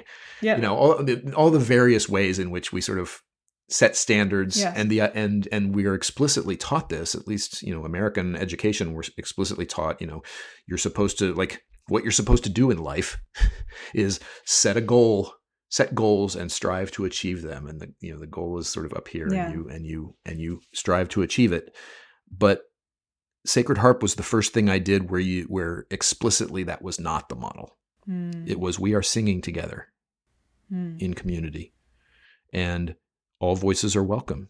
You can come in and be bad at this. Um, that was the implied part. I mean, nobody really says come in and be bad at it, but but it's but it's implied. I mean, you uh, uh, you know nobody will nobody will take you aside and say, hey, you know, you're just not cutting it. You should maybe find a different hobby. Nobody says that. Yeah. And nobody, th- uh, somebody probably thinks it, but no, it's it's just yeah. not part of the culture of that community. And so when I got to exercising, which I had, which thanks to the narrative of being mm. unathletic, I had so much wasn't exactly anxiety, but sort of reluctance mm. around that. And and uh, and that book kind of like yeah kickstarted me. It's like gave me a little bit of a new way to think about it. But what kept me coming back to spin class is like it was a it was a class quote unquote but you know they weren't grading me there was mm. no standard i was supposed to reach uh, the the phrase they use in the gyms is you know all fitness levels mm. And so I came in at my fitness level hmm. and I just did it at my fitness level. Yeah. And yes, it, it so happened that I improved my fitness level, but that wasn't a requirement for being in the class. No one was going to evaluate my fitness level. Yeah. Unless I asked. They'd get the calipers out or whatever, measure my measure my gut. Um, none of that. And, and and I and I think I stuck with it and continue to stick with it. And, and I and I come back to it with beginner's mind from time to time if mm-hmm. I fall off for a while or if I have a heart attack and can't exercise for a few right. months. You know, I can come back to it with beginner's mind. Um, maybe reading a few Buddhist books probably helped with this. Um, mm. But I can come back to it with beginner's mind because Sacred Harp taught me how to have beginner's mind and how to do things and accept mm. myself as a beginner and to accept that I'm going to be that that if that if something's worth doing, it's worth doing badly. Yeah uh, and I had I had not known that before, mm. and I mm. started to absorb it. I guess starting from the age of 36, and hmm. then I've been I've been sort of taking that lesson with me into various things mm. that I've tried to do since then, and that probably, hopefully, I will you know whatever if there are mm. if there are more new things to come, yeah. I, I, hope to bring that same attitude, um, which is that it's okay to not be good at this. Yeah, and um, although I would not have put it this way before today, I think, you know, I mean, I think the reason those things all occur to me at the same t- time is that, you know, I kind of feel that way about masculinity too. you know, mm. it's okay to be like, I spent a lot of time being like quote unquote bad at it. um, and I never really got good at it exactly, but it's not something that you get good, you know, mm. you just are at your fitness level, you know, and I, I fit to, I fit to whatever masculine standards there might be in the society around in the culture around me i fit to them in some ways and not in other ways and that used to be problematic and i'm sure mm. i'm sure if i examined myself it would still be problematic mm. for me but but at least i have this way of articulating to myself now mm. that my uh my performance of masculinity is my own and and all voices are welcome. Hmm. Yeah. No, I think that's really powerful and and beautiful viewing it that way just coming in at your fitness level. I just think that's going to stick with me um cuz i you know you know earlier was mentioning about like insecurity and defensiveness. You know i think i've spent a lot of time feeling insecure about how I like not wanting to appear foolish or silly or stupid and that I need to be good at the thing immediately and and I I do really struggle with this. It's gotten better, but like for me, you know, for you it was Sacred Harp singing. For me, it was boxing. Oh. Um, uh, probably going to the gym before that, honestly, but like boxing was like a major thing, and I did it for embodiment purposes, and I also did it as like, you know, you know what, you just can't be good at this thing at the beginning, and you might never be like amazing at this, but like you're certainly going to be bad at it at the beginning. And I had, you know, I've had wonderful trainers, one of whom said, Yeah, we all look silly. Like, this is kind of silly positions that we get ourselves into for boxing. And, you know, I've had times where that's been easier and times when that's been really hard for me to deal with, uh, sort of being panicking because I'm like, I, I don't want to do that thing wrong. I, um, I don't want to do it badly. And and I've had to learn more and more like come in at your fitness level. Uh, and with podcasting as well, this was the second thing that I did that I was like, I haven't done this before.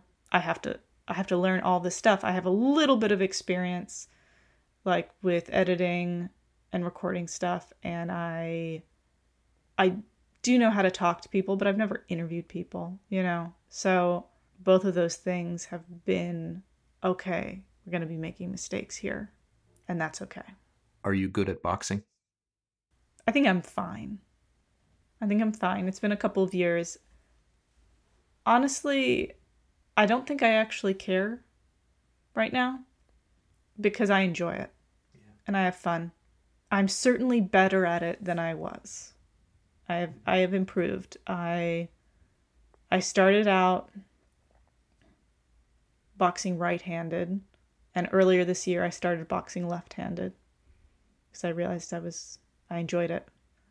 So um, now I've been sort of relearning boxing from a left handed perspective, especially because you're usually going to be boxing with someone who's right handed.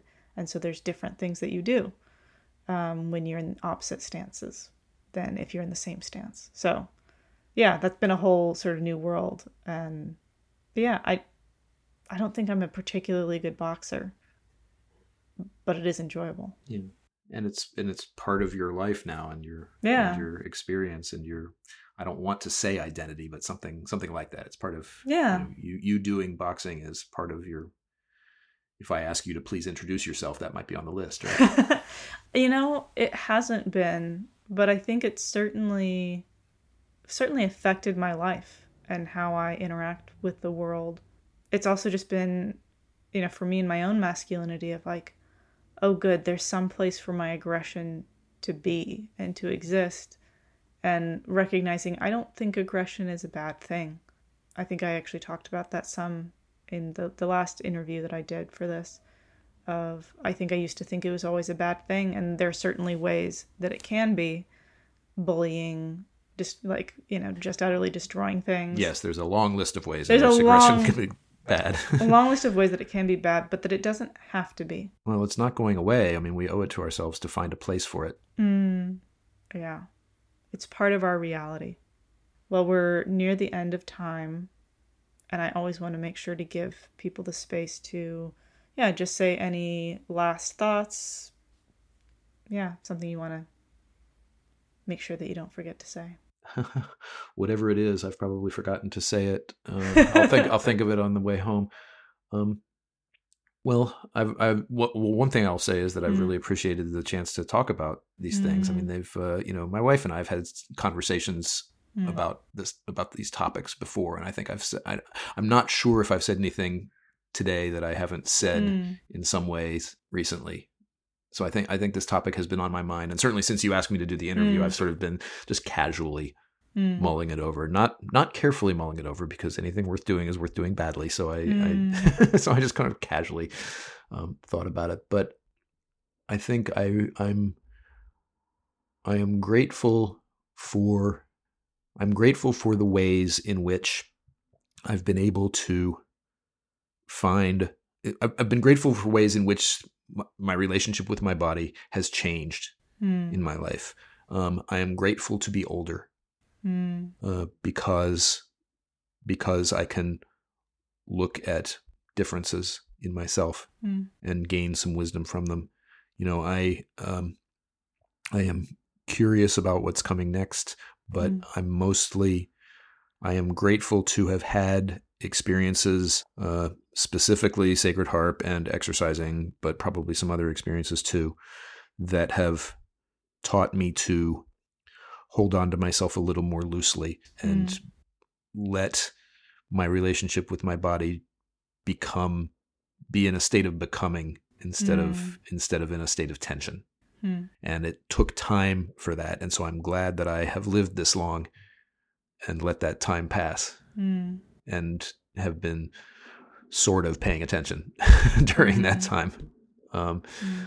so i i wish that for you as well um, as change continues to come to you Mhm. and i wish you i wish you a good aging Mm. We should say that more often. We should say that at all. Like, we should say that at least on every birthday yeah. Yeah. I wish you a good aging. Yeah, because I, that is something that I've been thinking about and have brought up a few times in these interviews of, oh, like aging. What do we think about aging? How do we feel about having aging bodies?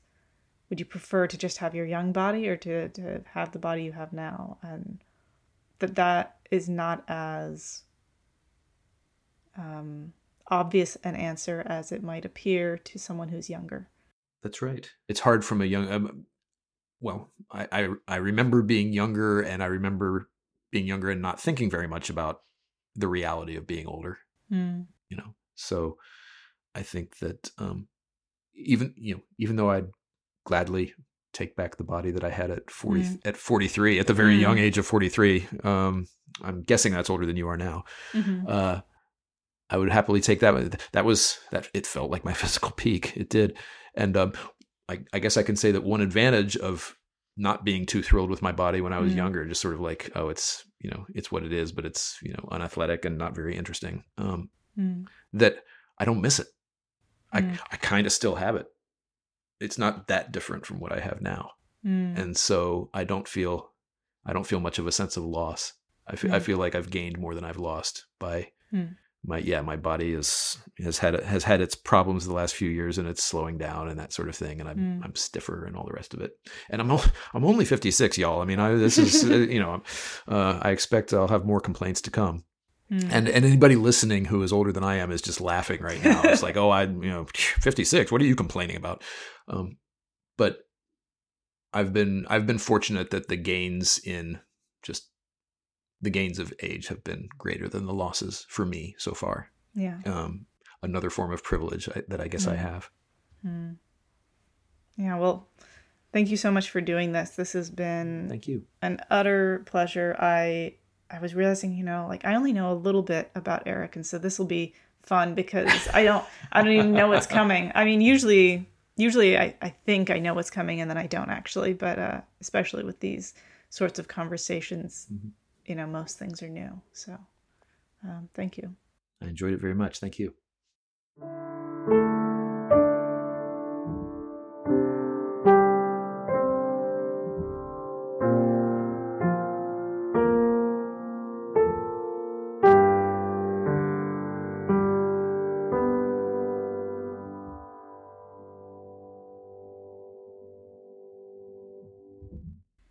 If you hear an airplane, just let it be. Don't pa- uh, you as don't in, don't pause. pause. Just you don't pre- pause. okay. Pretend it's not there. Okay. It's more confusing because it's a long sound. Mm-hmm. Uh, and so I have had to edit before. And, and if someone's like nerdily listening to that, it's in Sam's episode. If Mhm. anyone's nerdily listening to it, it is a plane that never completely goes up. It just goes. Mm, mm. That would make me worry about uh, its fate. But yeah,